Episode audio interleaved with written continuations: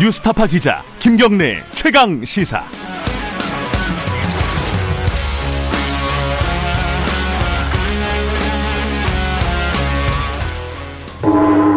최강 시사 정치 사이다.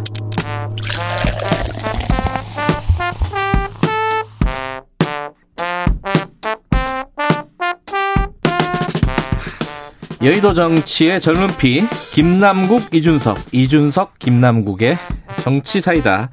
매주 월요일 더불어민주당 김남국 의원 국민의힘 이준석 전 최고위원과 전국의 뜨거운 현안 다뤄봅니다. 오늘도 어김없이 두 분 나와 계십니다. 안녕하세요 네, 안녕하세요. 아, 이제 소개를 안 하고 안녕하세요 하니까 당황하셨구나. 네, 타이밍을 못 잡았습니다. 예, 더불어민주당 김남국 의원님 안녕하세요. 네, 안녕하세요. 국민의힘 이준석 전 최고위원 안녕하세요. 네, 안녕하세요. 추석 인사는 조금 이따 하고요. 네. 어, 김경래 최강사는 유튜브 라이브 열려 있습니다. 많이들 봐주시고요. 요번 주는 특별히 저희들이 의견이나 문자 보내주신 분들 어, 추첨해서 10분을, 10분에게 커피 쿠폰 드리니까 질문이나 이런 것 좀 해주세요.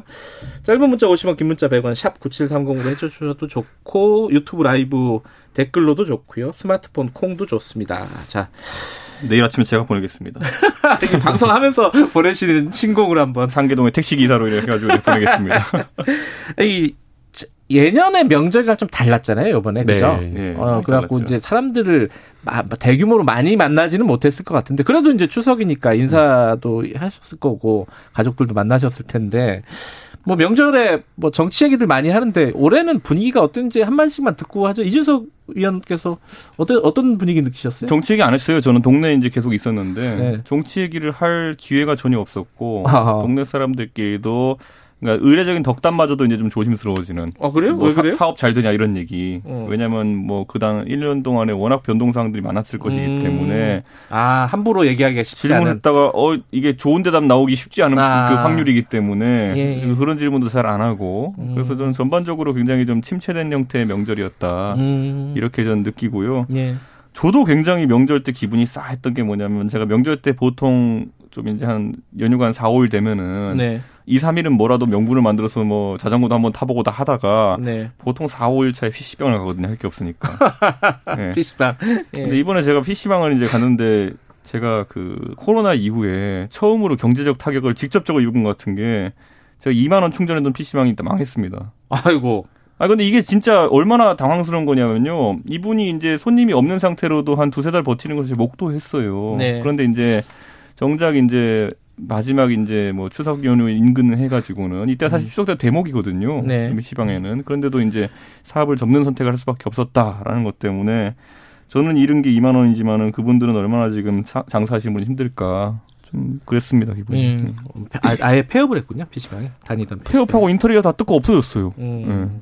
김남국 의원은 뭐 특별히 기억나시는 게 있어요 추석 때? 네, 우선은 이제 저희 같은 경우에는 당에서 아예 그 대면 접촉을 삼가라라고 이제 음. 당에서 이제 이야기가 나왔기 때문에 어 직접 이렇게 뭐 추석 연휴 동안 만나지를 못했어요. 그래서 네. 저는 이제 5일 동안 그냥 연휴 내내 이제 출근해 가지고 사무실에서 이제 전화로 안부 전화하는 그게 이제 일이었고요. 네. 그 외에는 이제 국감 준비만 했었던 그런 상황이었고 음. 그럼에도 불구하고 이제 지역에서 한두 분 계속 이렇게 만나서 이야기를 하자라고 하시는 분들이 있어서 네. 만나서 이야기를 해 보면 여러 가지 말씀을 해 주셨는데요. 이제 잘한 것들도 이야기해 주시고 못한 것들도 지적을 해주셨는데 우선은 이제 잘한 것은 여야가 이제 빠르게 합의해 가지고 4차 추경안을 음, 예, 재난지원금 예, 재난지원금 지급된 거? 해가지고 예. 이제 그게 이제 일부 3.3 음. 이게 3조 3천억이 이제 지급이 돼 가지고 그게 이제 경기를 조금 이제 진작시키는 것 아니냐라는 음. 그런 기대감을 불러왔다라고 이렇게 좋게 평가를 해 주시더라고요. 네. 근데 이제 그러면서 또 한편으로는 그럼에도 불구하고 이 코로나가 내년까지도 갈 것이다라는 그런 전망이 많기 때문에 중장기적인 어떤 대책을 좀 마련해야 되는 것 아니냐라는 그런 걱정 많으셨고요. 음.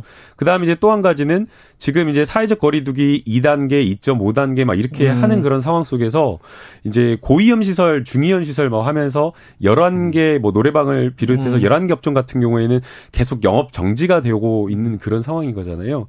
거의 아마 100일 가까이 영업 정지가 되어 있었던 상황이기 때문에 여기에 대한 어떤 집중적인 어떤 지원이 좀 필요한 거 아니냐. 음. 되게 굉장히 어려운데 지금 이번에 재난지원금에 따른 뭐 지원 같은 경우는 좀 너무 턱없이 부족하다. 음. 그래서 이런 부분에 대한 적극적인 좀 지원을 해달라라는 그런 좀 민원이 좀 알겠습니다. 그, 네. 어, 추석 연휴 때 좀 이슈가 됐던 부분들 좀 예. 짚어보고요. 어, 앞으로 국감 얘기도 좀 해보고 추석 연휴 때 여러 가지 얘기들이 좀 있었는데 정치권에서 할 만한 얘기들이 그 중에 하나가 어, 개천절 집회예요. 이게 네. 이제 엊그제네요. 어, 이제 이틀밖에 안 됐는데 여기에 대한 좀 평가를 해보면은 일부 뭐 진보적인 시민단체에서도 이거 좀 과하게 막은 거 아니냐라는 의견이 좀 있었고 또 어, 방역 때문에 좀 막, 막자는데 왜 이렇게 이거를 또 하려고 하느냐 굳이 집회를 뭐 이런 의견도 물론 있죠. 어, 이게 앞으로 이제 계속되잖아요. 10월 9일도 뭐 신, 집회 신청한다 그러고 집회라는 건 뭐 앞으로 이제 계속 있을 거 아닙니까? 가을 겨울. 이거 어떻게 기준을 마련해야 되는 건지. 어, 저는 시- 이제 8.15 집회 때는 네. 이제 설바설마 하면서 다들 가가지고 뭐 어떤 분은 하느님의 힘으로 막을 수 있다 그러고 어떤 분은 뭐 난 안 걸린다 이러고 있으니까 그분이 이제 지도자격이었기 때문에 가도 안 걸리나 보다 이래가지고 좀 분위기가 형성된 것도 있고 네. 그런데 이제 8.15 집회에서 경험적으로 예. 그땐 다수의 확진자가 나왔기 때문에 그런 곳에 가지 않아야 된다라는 인식이 이제 보수 진영 시민들 사이에서 생긴 거죠. 예. 그렇기 때문에 그게 이제 자가 면역 상태로 되는 것이고 저는 그래서 이번에 뭐 아마 많은 분들이 예상했던 것과는 좀 다르게 예. 오히려 광화문에 경찰이 더 많은 상황. 음. 만여 명의 경력이 이제 동원이 됐는데 오히려 그 부분이 방역에 좀 위험 요소가 된 것이 아니냐 할 정도로 저는 정부가 어 굉장히 좀 선제적으로 좀 과한 대응을 한 것도 있다. 저는 이렇게 보고요. 네. 저는 이번에 좀 제가 느꼈던 거는 어쨌든 그 시위를 벗어나 가지고 자유롭게 그 어떤 국민들의 의사를 표현할 방법은 언제나 네. 열려 있어야 되는데 이 코로나라는 국면 속에서 확실히 그런 부분을 보장하기가 쉽진 않은 것 같다. 음. 네, 그래서 저는 이 정도가 타협점이었던 것 같다. 이렇게 음. 저는 생각합니다. 이 정도라는 게 어떤 정도? 저는 이제 뭐 차에서 이제 아홉 명 정도씩 집회한다. 아, 이 정도까지는 용인하더라도 예. 밖에 나와서 야외에서 아니면 또 이렇게 또 음. 식당 이런 데 모여가지고 이제 집회하고 이런 거는 저는 아니다. 이렇게 좀 봅니다. 예.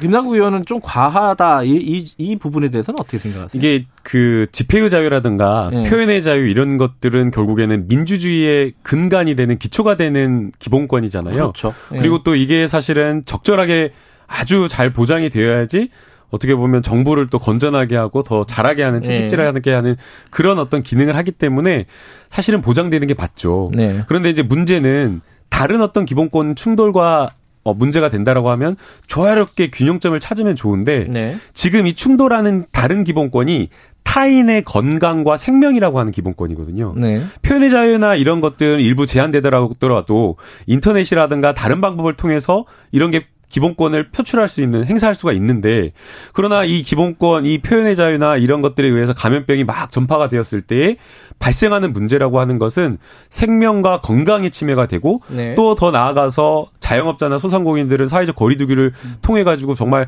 회복 불가능한 경제적인 어떤 심각한 타격을 받아버리기 때문에 네. 불가피한 선택이었다라고 음. 좀 보여져요. 그리고 이제 그 과정에서 이제 그 경찰 여러 가지 이제 차벽이 둘러싸인 어떤 그런 과정이 있었는데 좀 과한 것 아니냐라는 좀 그런 비판도 있는 것 같더라고요. 예. 그러나 감염병을 차단하기 위해서는 많은 분들이 그렇게 지적했잖아요.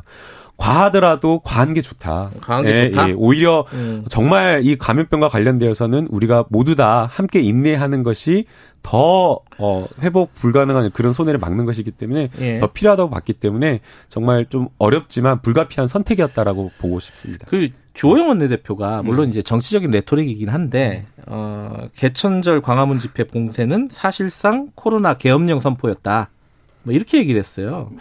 이거 어떻게 보십니까? 뭐 계엄령이라는 단어가 이제 이제 아까 말했던 건 정치적 레토릭이기 때문에 네. 좀 과도하게 느껴질 수 있겠지만은 저는 뭐 사실 뭐 그 실제 참석자 수가 예상보다 적었고 네. 저는 그리고 거기 돌발 행동 이런 게 나오지 않았기 때문에 저는 경찰도 그에 맞춰가 수에 맞춰서 이제 그 탄력적으로 대응을 좀 했어야 된다. 저는 음. 이렇게 보는 거거든요. 네. 왜냐하면 이게 상경 시위라든지 이런 것들 저희가 뭐 농민 집회할 때도 많이 보고 이랬지만은 보통 경찰 정보과에서 다 파악을 합니다. 네. 예를 들어 뭐 그 지방에서 톨게이트에서 올라온 차들이 갑자기 늘었다든지 이런 것들을 파악해가지고 얼마가 모여가지고 어느 집회를 할지 대충 예상을 하거든요. 네. 그렇다고 했을 때 그 꼭 그렇게 소위 말하는 예전에 이제 그 광우병 때 우리가 MB 산성, 명박 산성이라고 했던 음. 것처럼 이 차벽이라는 것에 대해서 국민들에게 이미지가 나쁘거든요. 네. 그렇기 때문에 과잉 대응이라 느껴지는 지점까지 나오지 않게 했어야 되는 거 아니냐. 주호영 음. 대표는 그 정도를 지적하는 게 아니냐 이렇게 보고 있고 이번 개천절 집회에 대해 가지고는 뭐 김종인 비대위원장도 그렇고 저희 네. 당내 여러 인사들 그리고 저도 방송 나올 때마다 그렇게 얘기했지만은 최대한 참석 권고 참석 자제를 권고했기 때문에 네. 뭐 이런 부분도 효과가 있었다 이렇게 좀 봅니다. 한 광화문에 말씀만 듣고 넘어갈게요. 네, 광화문에 쳐졌던 그 경찰의 차벽이 성격이 좀 달랐던 것 같아요. 과거에 이명박 정부 때 쳐졌던 차벽은 시위대를 막기 위한 표현의 자유를 막기 위한 어떤 탄압의 성격의 차벽이었다라고 한다면 이번에 차벽은 감염병을 막기 위한 우리 음. 어떤 우리 대한민국의 건강과 생명 이런 것들을 지키기 위한 차벽이었기 때문에 네. 이것은 오히려 좀 긍정적으로 평가를 해야 된다고 보이고요. 그렇기 때문에 이제 주호영 원내대표는 야당 원내대표로서 비판을 할 수는 있지만 조금 과한 표현이지 않았나. 코로나 계엄령이라고 한 거는 너무나 지나치잖아요. 네. 이 목적 자체가 계엄 이 그 뭔가 이렇게 탄압하거나 시위대를 뭐 억압하기 위한 것이 아니라 불가피하게 정말 코로나 이 감염병을 확산을 막기 위해서 한 어떤 그런 조치였다는 거를 여야가 다 알고 있었던 그런 상황인 걸 생각하면 좀 과한 표현이었던 것 같아요. 김남국 의원은 예. 박근혜 대통령 이제 최순실 사태가 예를 들어 메르스 때 터졌으면은 시위 안 했을 것 같아요. 어떤 게 중요하다 봐요. 그 당시에 아마 예를 들어 아 지금 제가 예로 드는 거는 예를 들어 네. 아까 기본권에는 여러 가지가 있겠지만 어쨌든 음. 방역을 철저히 해야 되는 것도 이제 의무긴 하지만은 그런 식으로 어쨌든 국민들의 의사가 표출돼야 되는 시점이 왔을 때 아까 김남국 의원이 대안을 제시한 것처럼 인터넷에 글을 쓰는 방식으로 하자가 과연 대안이 될 수 있었겠는지. 저는 그 지점이 앞으로 우리 고민이 될 거다. 저는 이렇게 보는 게 이제 문재인 정부 들어가지고는 아직까지 대규모 시위가 그렇게 뭐 조국 장관 사태 때 빼고 많지 않았지만은 뭐 여러 가지 이유로 생긴단 말이에요. 근데 그걸 이제 코로나가 장기화된다는 이유, 앞으로 1년 더 간다는 이유만으로 계속 막을 수 있을까? 저는 그런 생각을 하죠. 맞아요. 그래서 이제 사회적인 합의와 여러 가지 타협점을 찾아가는 게 굉장히 중요하다고 보이고요. 그러니까 그러나. 지금 여러 가지 나와 있는 많은 국민들의 중지나 네. 합의점은 네. 코로나19로 인한 감염병 확산을 막는 게 더 중요하다. 예. 생명이나 이런 것들은 사실은 이미 침해가 돼버리면 회복 불가능한 거고 또 확산되었을 때 자영업자, 소상공인, 경제적인 어떤 피해가 상당히 크기 때문에 이런 부분에 대한 그런 어떤 국민의 걱정이 더 큰 것 같아요. 미국은 예. 예. 를 들어 그 방역 문제가 있어도 최근에 보면 Black Lives Matter라고 해가지고 흑인들이 시위를 했잖아요. 그들 입장에서는 그게 더 중요하다는 느낌이 들었기 때문에 그걸 했던 것인데 사실 굉장히 안타까운 선택이죠. 위험한데도 불구하고 나가서 정치적 의사를 표출해야 될 정도로 본인이 답답하다는 거. 왜냐하면 예. 흑인이 총에 맞아 죽어요. 어, 그럼 나가는 거죠. 음. 흑인이 예를 들어 목이 밟혀가지고 죽어요. 그러면 나가야 되는 거죠. 뭐 그런 것처럼 저는 이 고민이 지금이야 제가 말했던 것처럼 그냥 날이니까 광복절이니까 개천절이니까 하는 집회에는 이런 식으로 방역이 우선시돼서 적용될 수 음. 있겠지만은 앞으로 속된 말로 뭐 건수가 생긴다. 이렇게 했을 때는 상당한 이제 그 기본권의 충돌이 있을 수 있다 이렇게 봅니다. 알겠습니다. 어, 다른 얘기 잠깐 요거 음. 짧게 여기 잠깐 짚어보죠. 그 국민의힘의 청년위원회라고 있잖아요. 예, 예. 거기에 이제 그 청년위원회 소속된 뭐 간부들인가요 일종의? 어, 그 포스터들이 좀 문제가 됐어요. 어, 예를 들면 좀 약간 종교 하나님이 임하시는 나라 뭐 이런 얘기도 있었고. 그러니까 저는 어. 이제 이걸 보면서 느끼는 게 뭐냐면은 저는 애초에 이제 예전에 바른미래당 최고위원 선거 나갈 때 당대표 선거 나갈 때도 그렇고 예. 지론이 항상 뭐냐면 정당에서 없어져야 될 것으로 청년위원회, 여성위원회, 장애인위원회예요. 아, 그게 없어져야 된다고 전 보세요? 다 없어져야 된다 보는 게 뭐냐면 어, 왜 그래요? 어. 자 이게 이런 소수자들의 입장을 이제 내기 위해서 있는 곳이다라고 하는 예. 것인데 자 대한민국에서 여의도에서 중앙청년위원회 당 활동하고 있는 사람이 대한민국 청년이라 그러면 인구의 거의 한 2, 30%인데 이 사람들 사이에서 무슨 대표성이 있으며 이 사람들의 의견을 어떻게 취합하고 있으며 이 사람들 위해서 무슨 정책을 낼 수 있겠습니까? 여성위원회는 대한민국의 절반이에요. 근데 대한민국 절반에 어떻게 대표성을 가집니까? 사실 아파트 동대표도 동을 다 제대로 대표하고 있다고 생각 안 하는 사람 많은데 어떻게 그런 대표성이 있다고 해서 정당의 상설위원회를 두고 의견을 모은다고 하는 것인지 네. 오히려 여의도에 모여가지고 그런 상설위원회 활동하는 분들 같은 경우에는 일반 시민들 입장에 보자면은 저 사람은 얼마나 돈이 많고 시간이 많으면 저기서 저러고 있냐라는 음. 괴리를 가져올 수도 있어요. 저는 그래서 사실 이런 부분 같은 경우는 좀 개편돼야 된다 정당에서 그건 뭐 음. 민주당도 그렇고 저희 당도 그렇고 제가 뭐 김남국 의원도 뭐 당 생활이 좀 했지만은 물어보자면 혹시 민주당의 여성위원회 아니면 청년위원회 장애인위원회에서 무슨 정책을 만들거나 입안해가지고 결과를 낸 거 본 적 있어요? 네, 우리 민주당은 잘하고 있습니다. 저는 그게 이제 뭐냐 저는 아니 그게 그- 저게 보통 뭐냐면은 여성위원회 같은 거는. 다른 당의 성추행라면 이야기할게요. 가가지고 기자회견하고 이런 거예요. 제가 이야기할게요. 네. 그 저는 지금 이준석 최고위원이 오히려 좀 그 잘못된 생각을 하지 않나 생각이 들어요.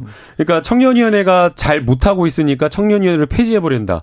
이거 박근혜 대통령이 세월호 때 해경이 잘못했으니까 해경을 없애버린다. 이거하고 똑같은 논리예요. 그게 아니라 청년위원회나 여성위원회가 좀 제대로 된 기능을 하지 않는다라고 하면 정당 안에서 어떤 역할과 어떤 기능을 하게 될지 네. 그 역할에 대한 고민을 하게 해야지 무조건 조금 못했다고 폐지한다 이거는 좀 맞지 않죠. 음. 이번에 지금 국민의 힘에서 논란이 됐던 어떤 청년 정치인들 뭐 집행부가 보여줬던 이 문제는 여러 가지 좀 문제가 있다라고 보여요. 첫 번째는 이게 이 원인이 어디에 있는가를 좀 볼 필요가 있다 보여요.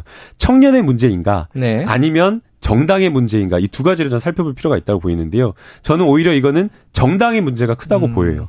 과연 이게 청년들이 이런 생각을 진짜 해가지고 이렇게 했을까? 음. 한 명, 두 명 그냥 튀어가지고 그냥 그렇게 했을 수는 있지만 지금 죄다 지금 네다섯 명 다 이런 이상한 정말 일반적인 어떤 온건한 사람이라고 하면 상식적인 사람이라고 하면 받아들이기 어려운 것들을 막 포스터로 내걸었거든요. 네. 결국엔 이거는 제가 봤을 때는 당에서 기획된 것 아닌가. 그러니까 결국에는 조금 이제 국민의힘이 꼰대 정당의 이미지가 있다 보니까 이것을 좀 벗기 위해서 조금 더 친밀하고 가볍게 하다 보니까 그 선을 넘어가지고 이렇게 돼버린 것 같아요. 당에서- 근데 이것이 음. 그 정당 내에서 좀 걸러지고 뭔가 이런 것들이 있었어야 됐는데 되게 그냥 아주 좀 극우적인 어떤 그런 성향의 사람들이 많다 보니까 이게 받아들여질 것이다라는 그런 좀 착각 속에서 이런 실수가 나왔다고 보여요. 그러니까 저희는 이제 하루 만에 다 면직 처분을 했고 방금 전에 이제 박결 중앙청년위원장도 사퇴 의사를 표명했고 네. 저는 이 문제에 대해서 이, 이런 생각이 주류다라는 생각에 동의할 수 없고요.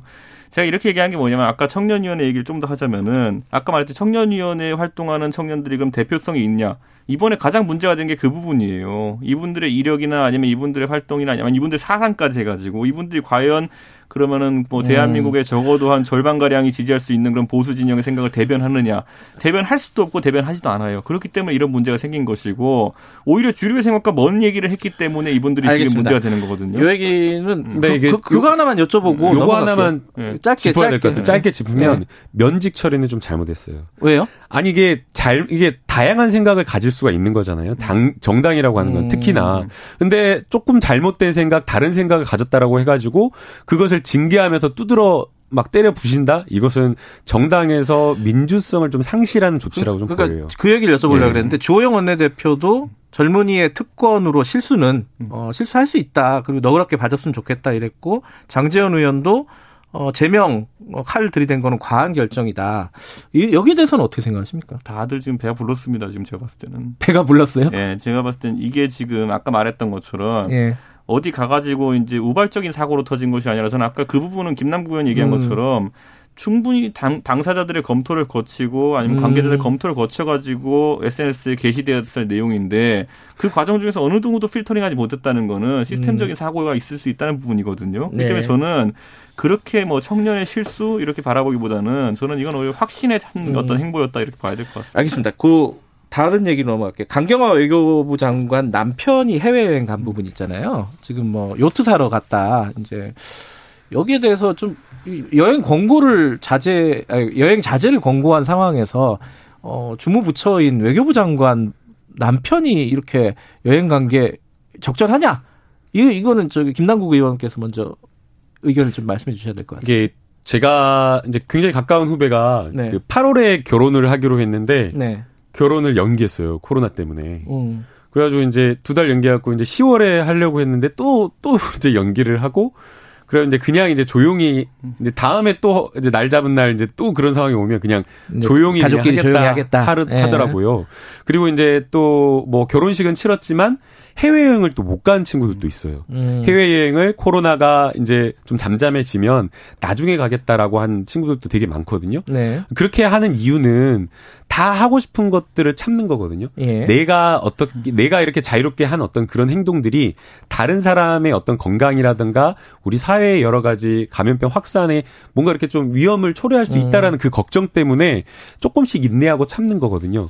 그래서 지금 K 방역이 성공적으로 평가받고 있는 건데 그러한 상황 속에서 어떤 개인의 이런 이런 어떤 일탈적인 어떤 행동 자체가 어떻게 보면 매우 좀 부적절했다고 부적절하다. 보이죠. 김남 아, 저 이준석 의원께서 말씀하시고 좀 마무리할게요. 예. 저는 김남국 의원이 이 코너 들어올 때마다 오늘은 무슨 이 여권 비판을 할까 이렇게 고민하게 되는데 오늘은 헤드라인 이겁니다. 강경화 장관 남편 행보 잘못돼 이렇게 나갈 것 같은데 저는 오히려 이 부분에 있어가지고 우리가 방역의 기준을 네. 이제 좀 고민해봐야 될 때가 됐다. 예를 들어 네. 강경화 장관의 남편 같은 경우에는 뭐 이분이 취미가 요트인 건 알겠어요. 왜냐하면은 예전에 재산 신고한 거 음. 보면은 36억 신고하면서 2,519만 원짜리 요트를 넣었거든요. 음. 그렇기 때문에 애초에 요트를 좀 즐기는 분이라는 걸 알겠고 그렇다면 이분이 가서 미국에서 격리 그리고 한국에 돌아와서 격리 기간을 잘 기- 지킨다고 했을 때 이게 크게 방역 관점에서 문제가 될 만한 일이냐. 지금 야당 엄청 비, 비판하고 공격하고 있잖아요. 이거는 아니 왜냐하면 지금의 아. 기준을 이제 설정하기를 아까 김남국 의원 말한 예, 것처럼 예. 일반 국민들한테 너무나도 이제 강한 기준을 설정해놓고 알겠습니다. 그것과 반대되는 행동을 하기 때문에 그런 것이지 이제는 음. 기준 자체는 좀 조정할 필요가 있다. 이분 같은 경우에는 예. 방역 관점에서 크게 문제가 안 돼요. 아까 김남국 의원이 말한 신혼여행 못 가고 이런 분들 같은 경우에는 보통은 전후에 있는 격리 기간 음. 때문에 못 가는 경우 많은데 이분은 격리 다 할 것 같거든요. 알겠습니다. 오늘 두 분 얘기 참 재밌네요. 입당 어. 원서 드리겠습니다. 민주당으로 입당 하시죠. 아니, 예. 왜, 왜 입당을 해요? 아, 알겠습니다. 여기까지 정리하고요. 3891님이 어, 이준석 최고위원 서울시장 후보 나올 계획은 없으신가요? 지금 없습니다. 예, 없답니다. 여기까지 듣겠습니다. 고맙습니다. 정치사이다 이준석 국민의힘 전 최고위원 김남국 더불어민주당 의원이었습니다. 두 분 고맙습니다. 네, 감사합니다.